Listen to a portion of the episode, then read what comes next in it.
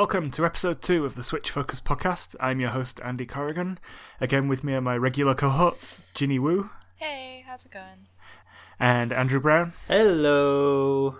And hopefully, we've got a good show for you this week. Okay, so just before we start properly, we're going to do a quick update from last week's episode. Um, enthused by Andrew's description of uh, Piczle Lines DX, I decided to pick that up. Um, I quite like it. Are you still playing it, Andrew? I finished the story mode last weekend, so that's like 100 of the 300 puzzles that come packed in with it.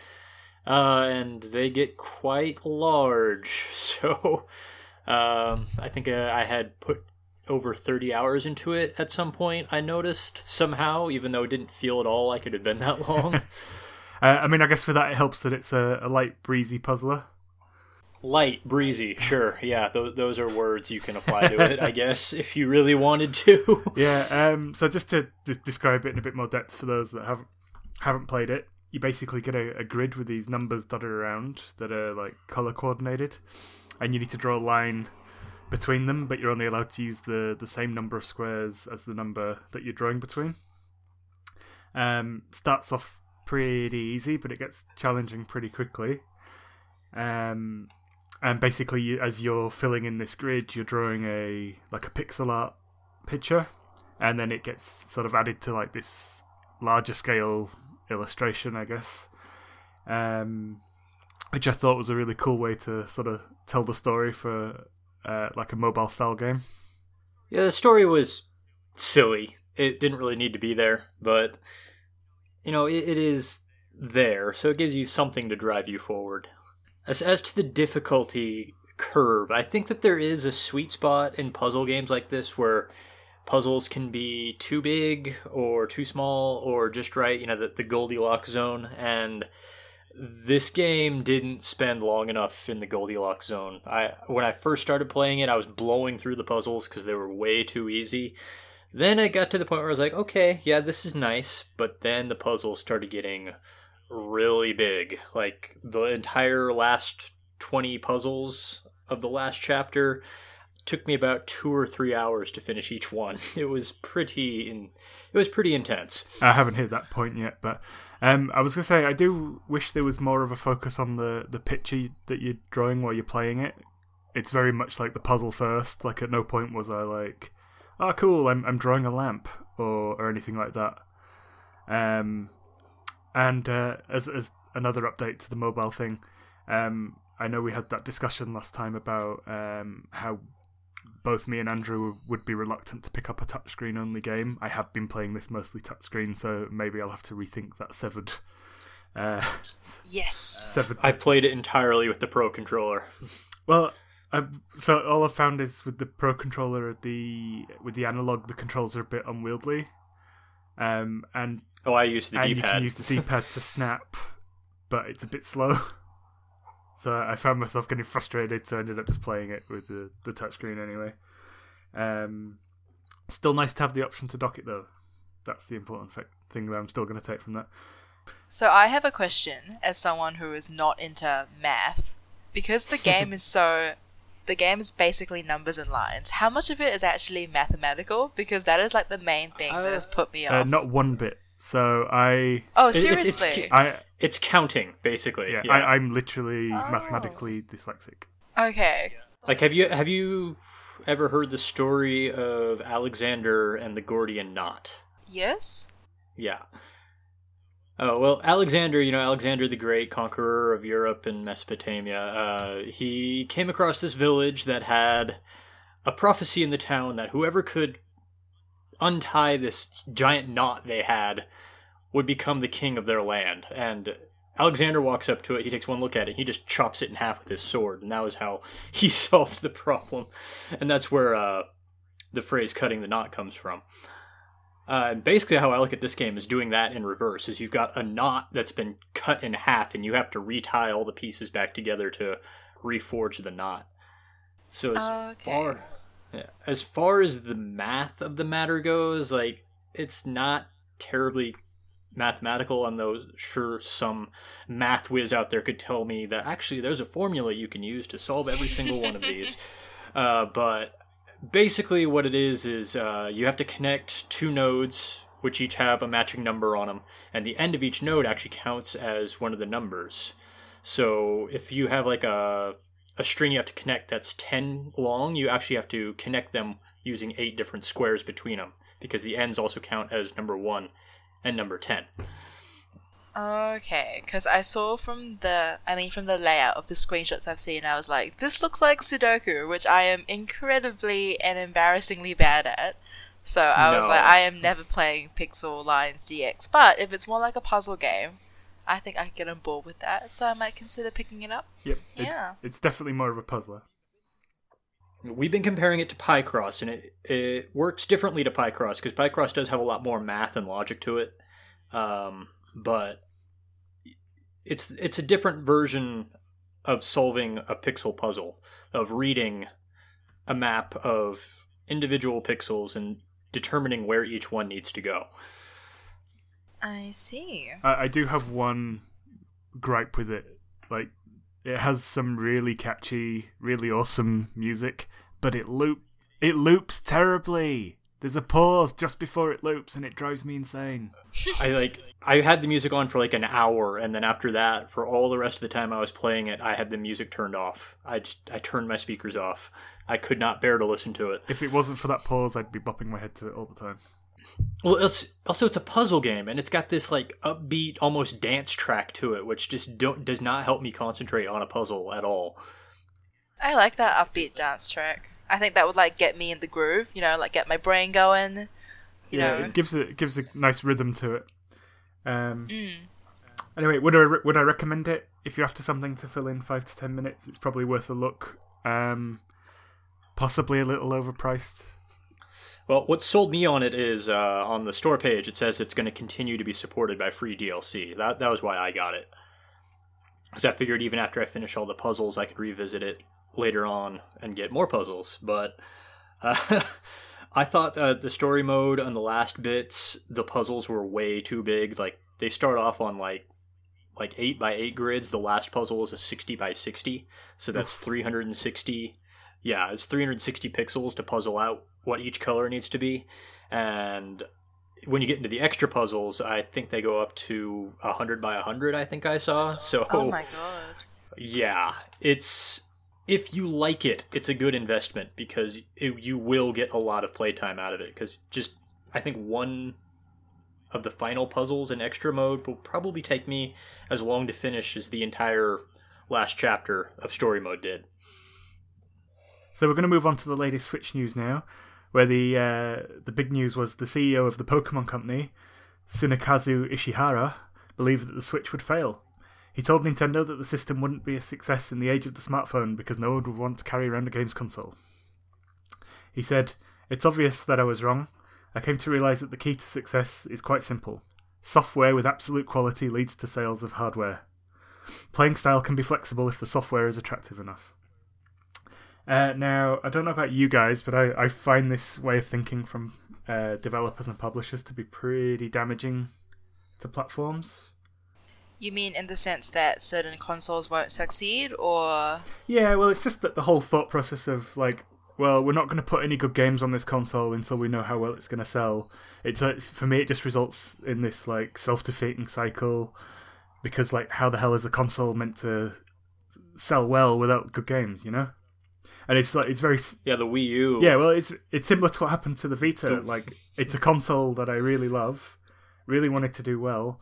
Everybody blames Sony for abandoning it, which which they did definitely, but there was also that same apprehensive approach from third parties as well that led to that. So there, there just weren't stellar games launching for it constantly, um, and Sony in response could only scramble like second-rate ports of PS2 games to try and keep it churning over, aside from the obvious indie support they got. Um, now with the Switch, Nintendo seems to have found a way around that, um, mainly because of that one big hitter a month policy. Um, what we're like a good few months in, and there's there's been plenty of reasons to play it. So, uh, what are your thoughts on, on, on that that sort of thinking? I just really want to line up all of the big publishers, CEOs who said that the consoles were dying. They were going to be killed by cell phones. I just want to line them all up so we can all just point and laugh at them because they were so wrong. Like uh, I, I've been reading uh, Jason Schreier's new book, uh, Blood, Sweat, and Pixels, and I guess the same thing happened to uh, Dragon Age Inquisition, where the publisher uh, EA mandated that they had to have a version of the game on 360 and PlayStation 3, which really limited what they were actually able to do. And that led to all kinds of headaches for them, but they were mandated to do it because the publisher believed that the game wouldn't sell enough because nobody was going to have PlayStation 4 or Xbox One to buy the game on. And then the game finally came out, and 90% of the sales were on PlayStation 4 and Xbox One. I just I don't know what the thinking was there cuz I'm not a fan of cell phone games for the most part, but that's because cell phone games are very different from main console platform games. They have a completely different input, they have a completely different philosophy for the most part about how they demand your time. I'm thinking about like the big ones like uh, Clash of Clans and stuff that just constantly demand you to play every day and not play constantly, just play for a few minutes and then you're good. Like that's a completely different idea from how consoles work. So like people who want to play console games, they're not going to be converted to a cell phone game. They're going to want to play console games. So I just I don't understand where this thinking came from that consoles were going to die, except that developers were looking or publishers were looking at cell phone games, seeing how profitable they were, and thinking that oh, that's where the money is. That's where games are going. Well, there's a you know like I I remember, uh, you know tech conferences a, a few years ago where they were saying, you know the oh well tablets are just gonna as be as powerful as any console you've got, so they're just gonna take over. 2017, what do we have? The same reskin strategy game a million times over with different franchises applied to it.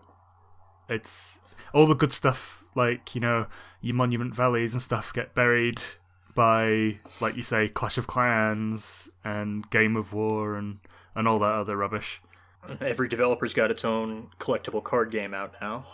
Yeah, I mean, I think, I think in the way that releases have been going, recently, I mean, I know that the Tales series now has Tales of the Rays on the mobile, which doesn't actually play a whole heap different from Tales on the on the on the 3DS. And I mean, like obviously, if you compare the graphics on the you know the app version on the phone compared to 3DS, they actually look a bit better on the phone. And so I'm wondering if maybe developers um, will look at things like Tales of the Rays and go, I can have like a spin off type game of my main series that will sell on um, on a mobile, and it may even cost them less to produce over time than like a full fledged 3DS title, because they can obviously patch the game over time. They don't have to have the full thing ready when it releases. And I know Tales of the Rays, when I had it downloaded, patched pretty much every other week with new content and sort of like current story content. So maybe they could see as a cost effective way of getting, you know, an offshoot product out on the market but I mean, I don't think that that would be motivation enough to declare that you know the console is dying because people have an iPhone. But yeah, I don't know. I mean, I guess short of asking a game developer, we wouldn't really be able to speculate on on that ourselves from our position. Well, ho- hopefully we'll be able to do that soon. But, yeah. Um, but yeah, it's just it just that whole attitude of a portable device that's dedicated to gaming can't succeed because mobiles exist just just doesn't work for me. Uh, and it's like, just seriously support the hardware from the off. Make some big games, maybe something designed specifically for it.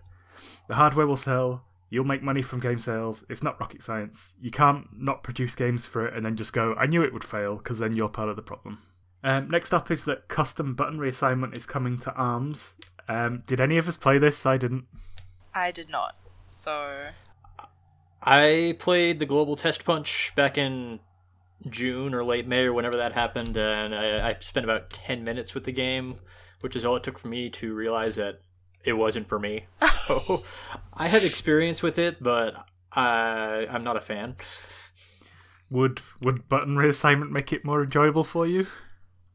Um Yes and no. Uh, I played it with the motion controls, and my immediate impression of it was like this is actually be the first game like built around motion controls where I would actually choose to use them instead of default controls. I thought they worked pretty well. Uh, the problem that I had with them, and I think this is where this piece of news is pretty big for some people, is the block button was assigned to you know how you can press down on the joysticks and that's considered a button but almost no game actually uses it? Well i, I guess a lot of games use it. A lot of first person shooters use it for the run button but that's about it. Yep. in arms for whatever reason that was what the block button was assigned to. It was not easy for me to do that and i felt like there was plenty of other places that button could have been put so I could see that to being an advantage, and I had when the news came out, I did see a lot of people talking on Twitter about how oh finally I can put the block button in a better place. But uh aside from making the controls even better than I already thought they were, uh, it wouldn't salvage the game for me because I just thought the game was kind of mindless and inane and it forced me into like playing this party game I had no desire to play and it por- forced me into like melee matches like one versus one versus one and two versus two where uh, clearly the game's strength if you play it is one versus one matches but in the test punch i did barely any. So the game did not make a great impression on me and not just because of the controls Yeah, so like I'm I'm still interested in it, but I think that's partly out of uh oh hey, this is one of Nintendo's big first party games and that's it really. I don't think it's the sort of fighting game that I would play extensively. Yeah, I think if I wanted to fight, I would just play Pokken Tournament, which I know is going to be good. and um, yeah, I think Arms is like, I think the art style reminds me a lot of Splatoon. Even though I know they're like vastly different games, I think that sort of like idea is still there, like a cartoony, not too mature sort of themed um, party type game. And um, uh, similar to Andy, I might get it only because it is like one of Nintendo's original IPs that I haven't gotten. But I mean, probably wouldn't buy it full price as it is currently if I've got no one to play it with. So yeah it was the first big release that i skipped i felt kind of bad but oh well i shouldn't feel bad for not buying a game that i don't want but it, it, i wanted to support nintendo but i just played that i'm just like sorry but no uh, but yeah i would definitely pick it up later on the line once the used prices have dropped considerably Cool. So now this was one that uh, Andrew added to our show notes, so I might ta let him take the lead on this one. Um, but it's about what's missing from the quarter four sales discussions. Yeah, uh, I've been reading as we've been getting closer to October and the real opening up the big holiday sale season. I've been reading all these sites about what the big sellers for the Switch are going to be. They're talking about Mario Odyssey, Xenoblade Chronicles 2, Fire Emblem Warriors. I've just been kind of taken aback by almost a complete absence of anybody talking about Breath of the Wild which we somehow managed to get through the entire first episode without talking about it or even mentioning it, but I still think it's the biggest and best game on the Switch, and there's going to be a huge new install base coming during the holiday season, just with people getting one as stock has been replenished, and then other people getting it as actual gifts for whatever holiday it is they celebrate in December. And they're all going to need Breath of the Wild. So I'm just, I've been surprised people seem to have either been not mentioning it or have been taking it for granted. And there's also the story DLC that is supposed to be coming out in quarter four too. So I've got a, a couple of thoughts on this one. I think as well with the like end of year discussions, like the game of the year, people tend to have short memories, and it, Yes. it's, it's usually quarter four stuff anyway that gets mentioned around that time. Um, the other factor is, I guess, a lot of people still can't get a Switch. Yeah, I mean, in terms of what my thoughts are on this, I agree with what Andy said. Is that I think people are just focused really on the games that are coming out in quarter four, and I think as well people are thinking, you know, the Switch has been out for almost almost a year, I guess, when we sum up the end of Q4, and you know, people Zelda was the first big release on the Switch, so I think people sort of assume that everyone's already got Zelda. Um, but I mean, it does have the extra story DLC coming, so it would be worth a mention. But I really just think that because you've got Mario Odyssey, and you've got Pokken coming out, and all these other bigger titles from other Nintendo franchises, that I think the focus is on that. And while I don't 100% agree with it, I can see why that is the focus. Now, there was another element I just thought of. Um, I think they sold more Switch copies of Breath of the Wild than they had sold Switches at one point. So it was like people They were did, buying it, yes. buying it ahead of time, ready for when they could get a Switch, or just because they want it in their collection. Um, that might play a factor in that too, I guess. Yeah, I I bought the Wii U version even though I had a Switch, just so I could own the Wii U version. So I, I definitely understand that mentality that led to like I think it was like 110% attach rate on the Switch version. Okay, we're going to move on to uh, newly announced games now. So on the list here, we've got um, 88 Heroes, 98 Heroes. I have no idea what that is. Anyone care to tell me? I've only looked at a video of it, uh, but it looks like a side-scrolling action platformer where there are 88 different characters. Although this is like a, a deluxe version, so now there's 98 heroes, hence the name. Uh, and just like each hero handles wildly differently. Like like there's a chicken that throws exploding eggs, and then there's another character that can climb on the ceiling if they want to, and it looks like a pretty out of control game. Yeah, conceptually, it reminds me a bit of Broforce because when you die, you get thrown in with like another hero than the one that you first started. So, I think that's sort of the, I guess, the draw of the title is you can literally play as 88 different people in one run, or 98 different people in one run if you're unlucky enough to die 97 times.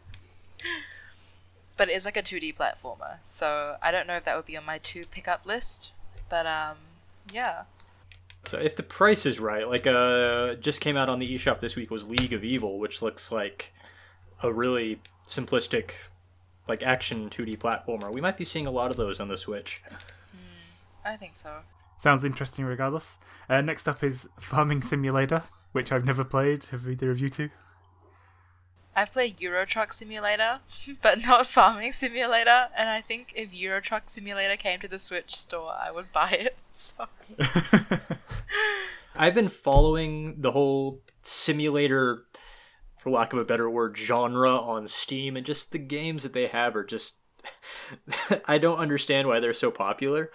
But as soon as like Farming Simulator, knowing nothing about it, I was still kind of interested in getting it on Switch.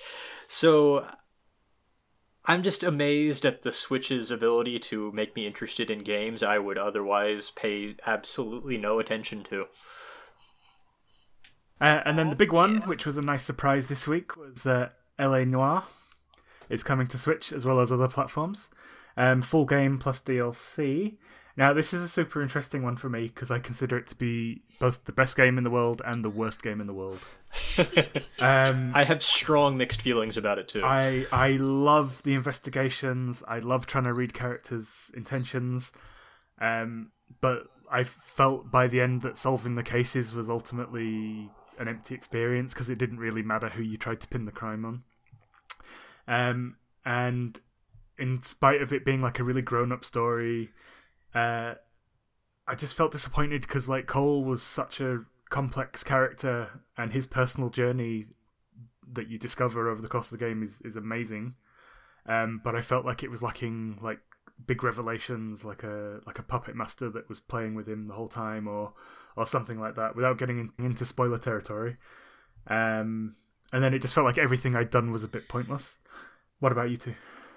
I have different reasons for really liking and really not liking LA Noire. I I love the story. I love that like ultimately the conspiracy you unravel is actually it's not low stakes, but it's not as basically video gamey as you get. It's it's a noir story, so it does read if you look at it from a broad, distant view, it reads it looks more like a Raymond Chandler novel as far as what's going on in it.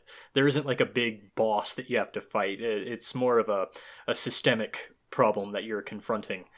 So I actually liked that, and I also liked uh, that you could play the missions not necessarily however you want, but like you weren't punished. You didn't get a game over if you make the wrong accusation. The mission just continues and maybe sends you off on different directions to find new clues to send you in the right direction.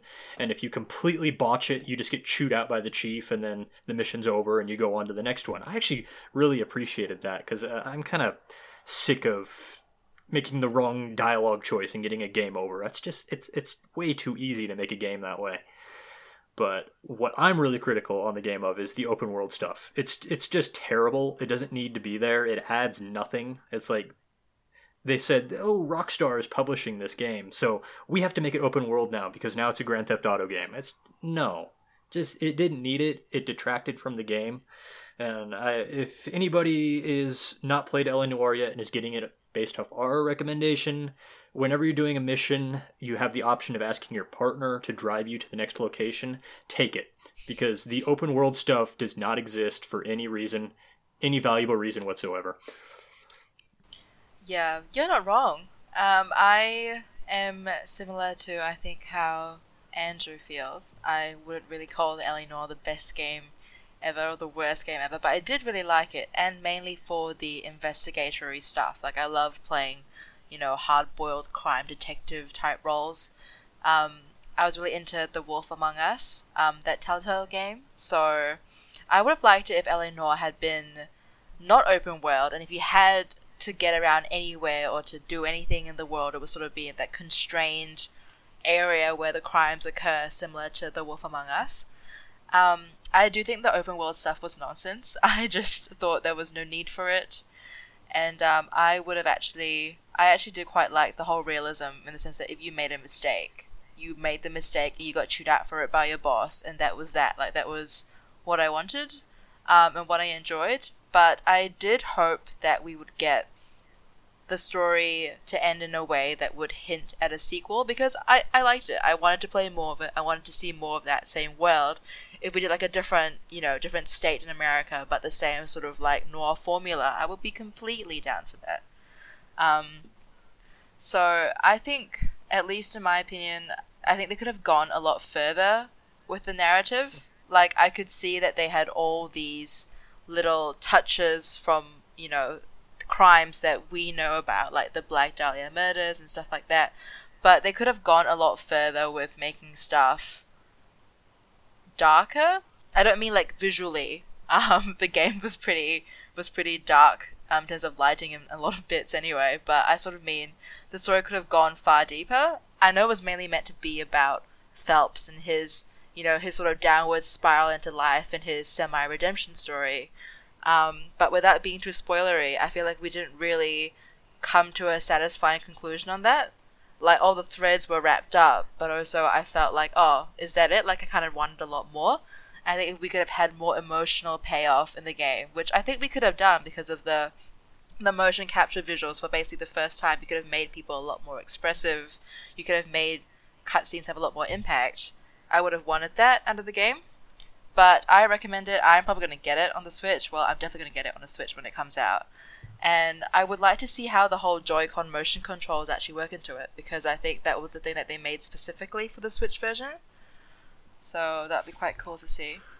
Um, yeah, and al- although I'm quite critical of it, I'm definitely picking it up because I think although it's like polarizing and I have mixed opinions on it, it's completely worth experiencing just for that factor alone to see what, what side of the fence you, you sit on.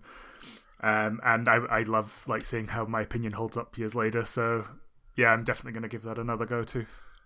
Yeah, and I've only played the uh, vanilla version of the game. Uh, I've been keeping an eye out for the complete edition. I am a console player, so like I know you can get the complete edition very easily and very cheap on Steam, but I don't even know if my computer can even run it. But the complete edition on 360 is very rare and very expensive, so I haven't been able to play uh, the bonus missions. So I'm interested in getting it on Switch just so I can do those for the first time. Cool. Now, uh, when we were discussing this behind the scenes, uh, Andrew, you had a couple of concerns about it, I I believe. Uh, criticisms mostly. um, the Wii U, uh, especially early on, it really got saddled uh, with a reputation as being kind of a dumping ground for last gen ports. And actually, the Wii had the same problem where while the 360 and the PS3 were getting brand new games, the Wii was getting PlayStation 2 games with waggle controls slapped on them. And I'm just wondering what that says for the Switch. That it's getting LA Noire, it's getting Skyrim, uh, Breath of the Wild even is technically a last gen port. I I just wonder why there isn't that reputation, that stigma around the Switch as of yet. If it may come later, who knows? Okay, well, I've, I've got a couple of thoughts. I mean, um, I don't see it that it's going to be any worse than what the PS4 gets at the moment. Um, I mean, in the case of LA Noire, it's not like they've gone, oh, hey, this isn't as powerful as a PS4 or, or an Xbox, let's just port a last gen game to it. It's like they're doing it for all current systems. And for me, it feels more like a statement of support. Like they could have easily just remastered this for PS4 and Xbox and forgot the Switch, and no one would have batted an eyelid. No one would have cared. Um, I would have cared.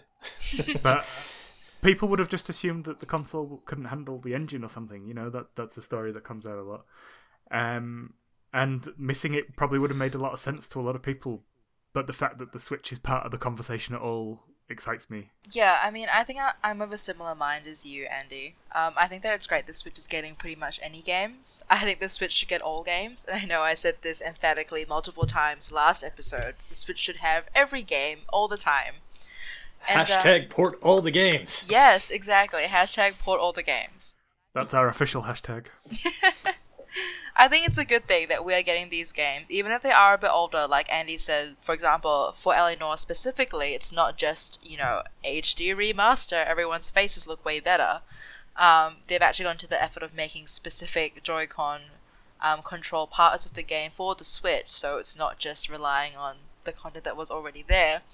So I think if we get more support from last gen ports which have these same features that clearly show that the Switch has been considered when they've produced these ports, then I'm all for it. And even if it isn't, I mean, just give me every single game on there. I'm happy with it. I'm fine. And of course, speaking of last gen games being ported to Switch, um, most of what has has already been ported has been Wii U games, uh, and I'm personally fine with that because although I, I had a Wii U, a lot of people didn't bother, um, and it means there's a bunch of games that were getting criminally underplayed are now going to be in a position to be played. So I think that's good.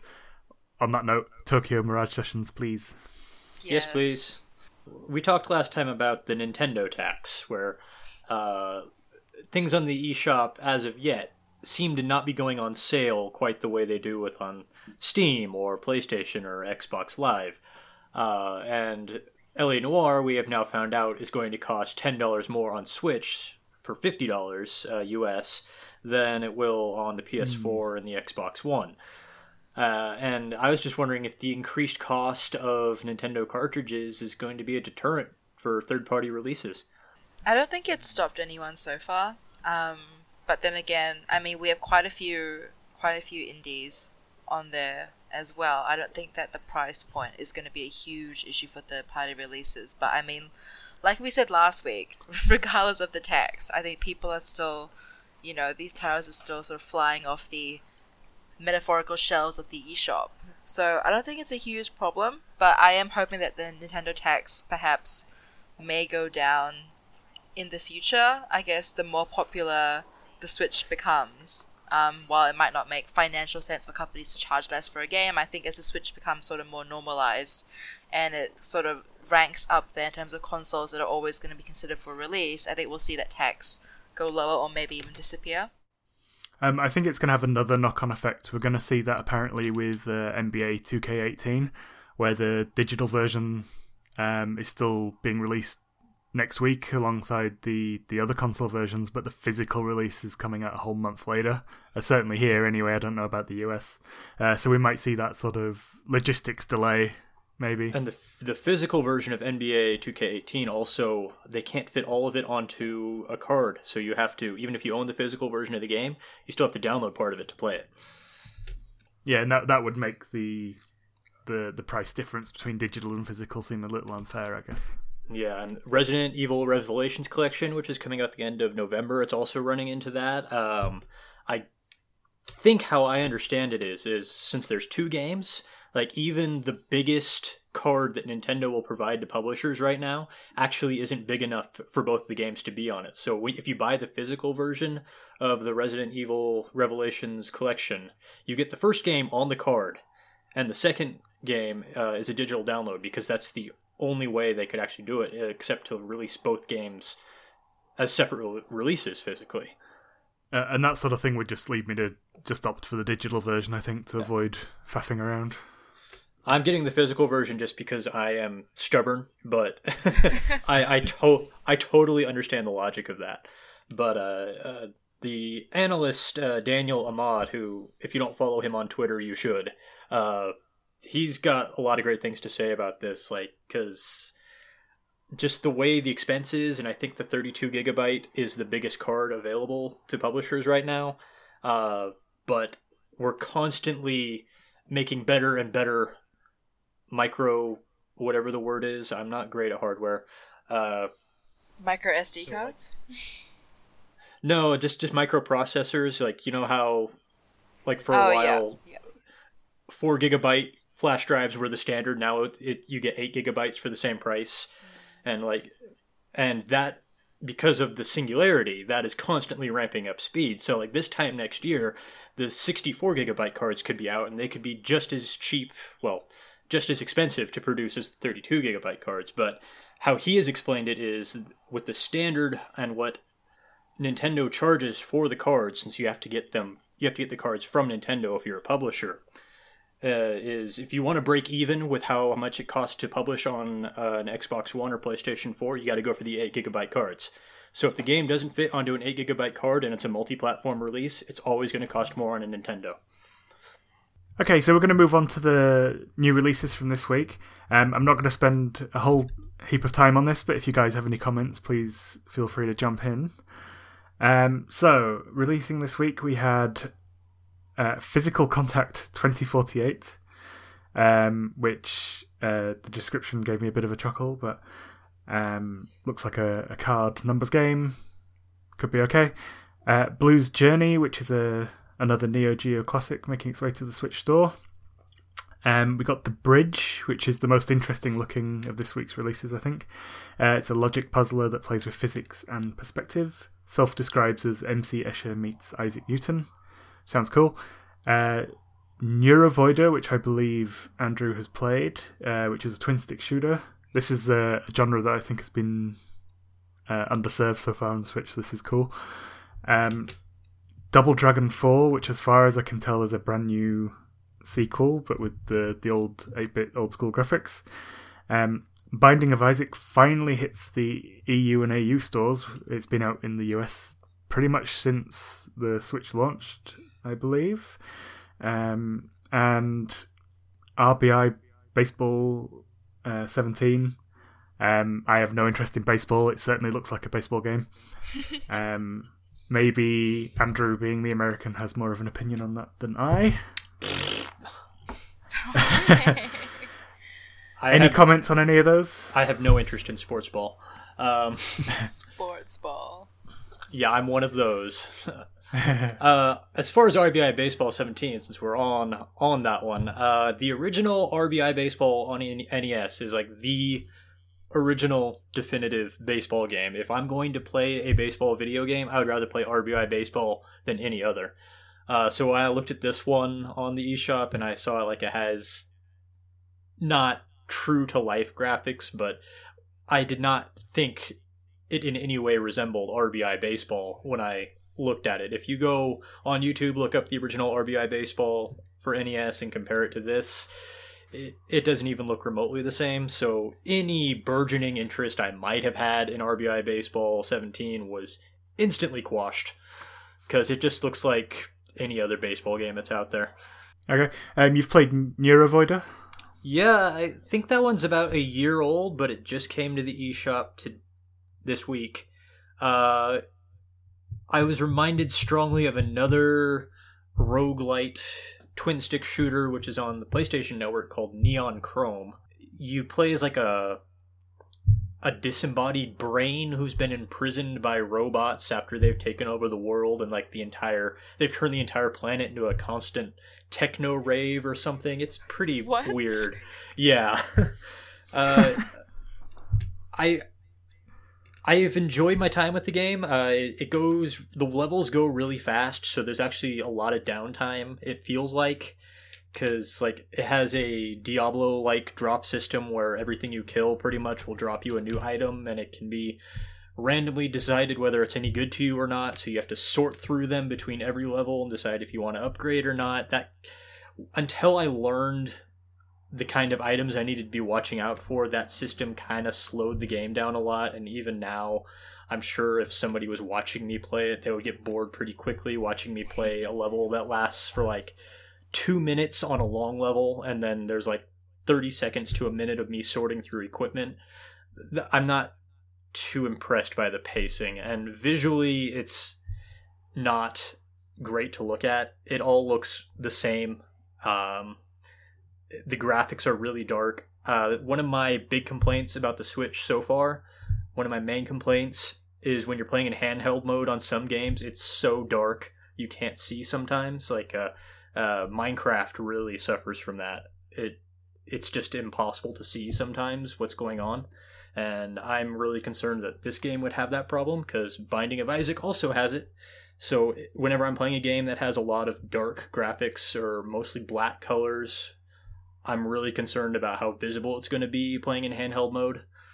So I, I I'm being really critical of it, but actually I have, in spite of all of this, really enjoyed my time with it because it is a really solidly built twin stick shooter. The way you've just described it, as in short short levels and then a long time sorting loot, just sounds like my dream. I might check that out. um, also, I feel like I, sh- I should be the sort of person that's picking up the bridge, but instead I can't help but looking at Double Dragon 4. It looks interesting. Even just out of morbid curiosity. Both of those are on my buy list at some point, but I've got to beat the last game I bought, so it's gonna have to wait. I don't know if I would get um, Neurovoider. I mean, it does sound like the sort of premise on steroids that I think is ridiculously entertaining. But also, not super into the whole twin stick shooter thing, and actually, I quite prefer longer levels.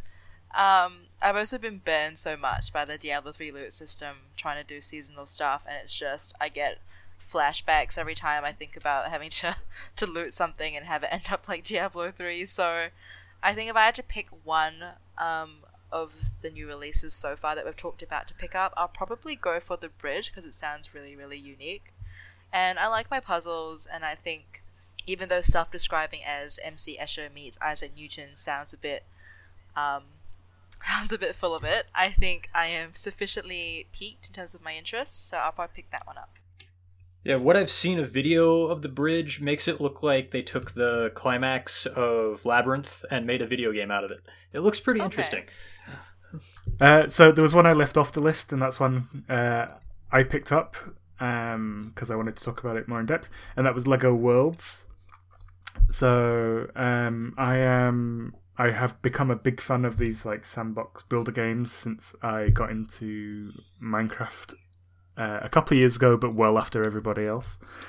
It's kind of funny how uh, Minecraft has been built for years as virtual Lego, and now there's a Lego game that's similar, and now that's Lego Minecraft. Um, but they're not really comparable either. So, so in Lego Worlds, there's no mining. Um, it's actually a lot more like No Man's Sky. Hmm. So you you you um you fly through a galaxy, you land on a planet, you then scan items to add it to your library. So they like these could be like a plant or a pre-built building or a, vehicle or something. Are you Um, are you then you describing No Man's Sky or Lego Worlds? Lego Worlds, surprisingly. Wow. Okay. Um, and uh, yeah, but the difference here is whatever you scan with the the handy gun, you can then place it or shoot another copy out of it into the world. Um, now it does some really cool things. So like the tools that it gives you are, are like super powerful. You can flatten or raise the terrain on a whim. You could create a mountain. You can change colors, copy paste entire structures, but it's very, very, very fiddly. Hmm. So aligning and judging sizes can be tough. Um, the controls are touch heavy for that sort of precision. Um, that could be down to the the frame rate, which is a bit choppy. Hmm. Even just turning the camera in a non-busy uh, area can can be a little little choppy in that regards. Um, and I gather that's not a problem that's solely relating to the Switch version, so I don't think it's a hardware thing either. While you can like spit out like ready-made items, you can get down to the brick by brick level, a bit like Minecraft, but it it's well it's faster faster paced because you could um, like just stack up blocks really quickly. Um, without the mi- mining element, it's really really unrewarding. Uh, I I was wary of this game when I saw it coming out because I got Minecraft on my Switch and I've been playing it a lot. Uh, just today, I noticed that sometime in the past week, it's officially become my Switch game that I've played the second most. Breath of the Wild is first. Uh, and I to this 65 hours later of playing Minecraft, I still have no idea what it is I'm supposed to be accomplishing. So, like, as soon as I heard that there was uh, another Minecraft like game coming out, like Lego Worlds, I was like, I don't want another one of those because I already don't know what I'm supposed to be accomplishing in the first one, in spite of spending three days real time playing it. Uh, so, actually, I, I'm grateful to listen to Andy describe it, and he say it's actually not quite like Minecraft. It's there, but it's not. So, uh, I appreciate that. That that also leads in well to the adventure mode. So, unlike Minecraft, which just drops you into the world and gives you no indication, Lego Worlds has it has that. It has a free, you know, like a creative mode equivalent, um, but it has an adventure mode too, which is meant to give you the direction. I see. Um, and this is where another No Man's Sky comparison comes in because you're the story is that you're an astronaut lost in space and you're landing on all these procedurally generated planets. They're like block planets, um, and then you have to collect the right number of items to be able to get off the planet and go to the next planet. Sounds a lot like No Man's Sky again. Are the worlds networked? Is it, uh, is it that way in like in No Man's Sky where you uh, are exploring worlds that other players can also explore, or is it all a local thing? I haven't figured that part out yet. You can name the planets, but I don't know if that's just for me or for other people. I don't think it's as you know as uh, as big as that. I'm.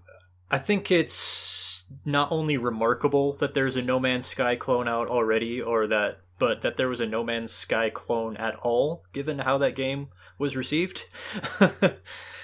That game is basically okay, and I will fight anyone that says otherwise. I, I'm not. I'm not going to argue with anybody who did like it. I'm just saying that the critical reception to it was pretty not great. So I'm just surprised a studio went to that well for ideas to copy. But I, I'm actually, I'm delighted to hear that there's actually a lot of structure introduced into it, which might be something that actually I would appreciate about No Man's Sky because I didn't play Minecraft for the longest time. I, I haven't played it since this year. Uh, that's how late I've come to Minecraft. Uh, largely because of the reputation of the guy who made it, I've just deliberately avoided it. But last year I did pick up Dragon Quest Builders just out of morbid curiosity, and that wound up being my favorite game uh, released last year. It was my game of the year of 2016. So that kind of pushed me into getting into Minecraft, but immediately upon starting Minecraft, I missed the structure and the direction that Dragon Quest Builders gives you. So maybe that's something I would appreciate about Lego Worlds. Yeah, and and like um, the the adventure mode is more of a tutorial to teach you how to use the tools, um, and it does that with like a series of puzzles. Like a a character might want a certain structure building, or you might have to free someone from uh, a trap. Um, in the prehistoric world I landed on, for example, there was a guy stuck inside the ribs of a, a dead dinosaur, and I had to remove the ribs to let him let him out. Um, now, now it's good that you're bringing up Minecraft. So for me, Lego Worlds is not half as fun as Minecraft. I'm not sure how much longer I'm going to stick with it. Um, just the the technical aspects um, have, have caused me some issues. Um, that said, you can shoot ginger tabbies out of guns into existence. So game of the year. Oh, nice. Um. Anyway, so yeah, but the the Minecraft s- comparison is interesting because everyone compares it. They're not very similar. Now, Minecraft is obviously one of the most popular games on on Switch as it is any console. Like Andrew, I also have to separate my opinion on the creator uh, from the creation. Yep. Um. Now, like, I I I am obsessed with Minecraft. It's like my my meditation game. Like it's it's I find it so zen. Um, I tried when it originally came out on PC, didn't get it. Tried it on 360, didn't get it. When it came out on PS4, I completely bought into the surprise release hype and decided to buy it on a whim. Been hooked ever since. I think what got me in that time was like the sense of discovery. Like I was, I was, although I tried it twice, I was still essentially going in blind. Um, but then as I was finding all these new blocks and trying to f- figure out what the hell you meant to do with them, um, things like stumbling across villages and then working out how to interact with them, things like realizing I could steal their crops and sell sell them back to them. There are For villages? What? You've not found a village yet. I've been playing for 65 hours. I have not found a village yet. To be fair, he's also only been digging tunnels. Like we have seen screenshots of this. That's Brother. true. He is just I'll talk about that in a moment. tunnels. I will talk about the Mole King in a moment. Let's let Uh, Andy and- finish. uh, uh, so that that also means that you haven't built a nether portal then, I guess. I'm working on it. Oh which which literally takes you to hell. Um, and that and then that's a whole new challenge of trying to survive in a place where literally everything's trying to kill you, not just Yep. some things. Um, now, when I was playing it, my wife got hooked because she she liked that sense of discovery. Um, and then she started playing it, and then we found that we work really really well together as a co-op pairing because she loves exploring mines, going into caves, and getting into all the trouble and finding all the stuff. I like building, so I just I just sit around sit around on the uh, on the open green building castles while she she goes and gets the stuff for me. Nice. It works pretty well. Um, but yeah, so the the reason why I was pleased you brought this up was because uh, Andrew's journey sort of mirrors my own with this as I've been watching him live tweet it. So how are you finding it? Um, well, like I said, I came to it. It was Dragon Quest Builders that made me finally buy the freaking game and just play it. Uh, and I didn't really know what I was supposed to be doing. So basically, what I did was I built a house uh, that would serve my needs and keep me from dying at night. And then I just went out and tried to figure out what it was I was supposed to be doing. And what I mostly ended up doing was finding caves and doing my best to go as deep into the cave and mine as much rare material as I could and bring it back to my house without dying. Now, about 50% of the time, I would get completely lost and I would end up dying. Uh, so the result was I did not feel like I was making much forward progress because I didn't know what I was supposed to be doing in the first place. Uh, basically, once I got to iron materials and iron armor, iron tools, my I felt like my progress came to a halt. So I kept nuking my worlds once I felt I had been killed in an unfair way because I just had no attachment to them. So but then at the end of August, it was only about two weeks ago now, but it feels like much longer. I started a new world that I called Carlsbad, and I went to the top of the nearest mountain, and I started digging down all the way to the very bedrock level just to see what happens when you reach the limit of the uh, the game space. And I reached the bedrock, and I had chests upon chests filled with cobblestone and all kinds of other stuff. I didn't know what to do with it, but I felt like I had actually accomplished something, and I felt like I had done something that I didn't want to destroy this level. So I went to the top of another mountain and I dug another one. and then I did that three and four more times. and then I decided to connect all those tunnels, all those shafts down the mountain with tunnels.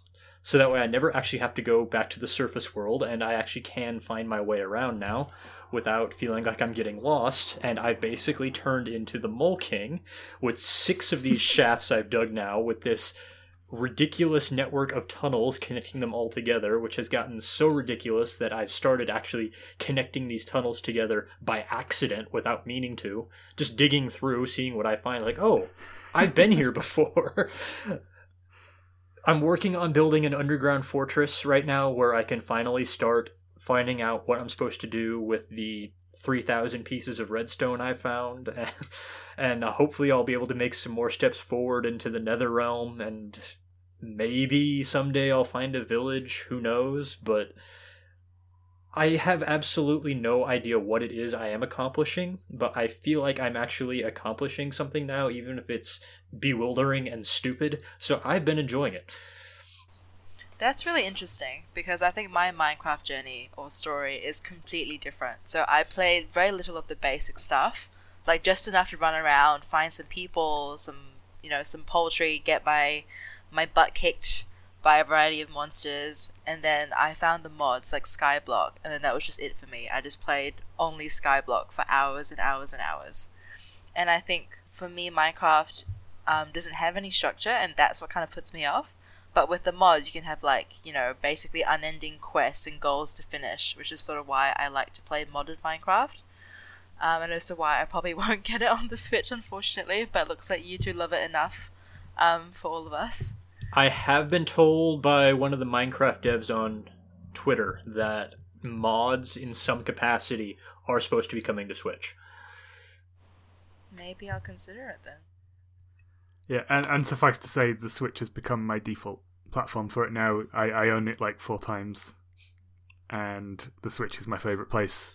Um, and um, I think like you've both touched on the lack of structure and how that was a problem. That was a problem for me initially as well. But I think what it gives you is a, a game for all moods. So if you just want to chill, switch off your brain, you can just exist in the world, listen to the awesome music. Um, if you want to get creative, you can you can build. this creative mode if you can't be bothered mining anything. Um, and hey, you want a bit of adventure? Cool, just walk into any cave and see how far you get. Like it's it's just got a bit of everything. So moving on to listener questions now. Uh, got a couple. Uh, Bullet Babam asks, "Will we be flooded with Pokemon games now that the Switch is a confirmed hit?" I have a, a confession. I've never actually finished a Pokemon game. oh come on, Andy! Don't do this to me, buddy. I'm very I'm very close to finishing Pokemon Yellow on 3DS. Oh my god. Um, um, it's a series that I only came into as an adult so it wasn't something I was aware of when I was a kid. Gen 1 is like um, the easiest one to beat, too. Just get yourself a psychic Pokemon and kill everything. I'm nearly there. I'm nearly there. Um, so, um, but having enjoyed what I've played, I think, I hope it does become flooded with Pokemon games because uh, I think it would be the perfect format to see me complete one, or certainly one of the new ones. Yeah, I think I am all for it. Um, as you may have gathered from last week, I am pro Pokemon. I am pro every game ever on the Switch. We've already said this once on the podcast, but I'll reiterate it again. So yes, I think we actually will see far more Pokemon games. I think po- I think Pokken Tournament was a good one to lead with, and I think that the fan response, which I think will be good, will encourage Nintendo to then think about putting Pokemon games on the Switch. Because I mean, they're like a Pokemon game factory by now. We get pretty much one every other year and I think that the Switch is the best place to have that current content, so to speak, out. Yeah, this might go back to what we talked about earlier with the Pokemon Company CEO thinking the Switch would be a failure.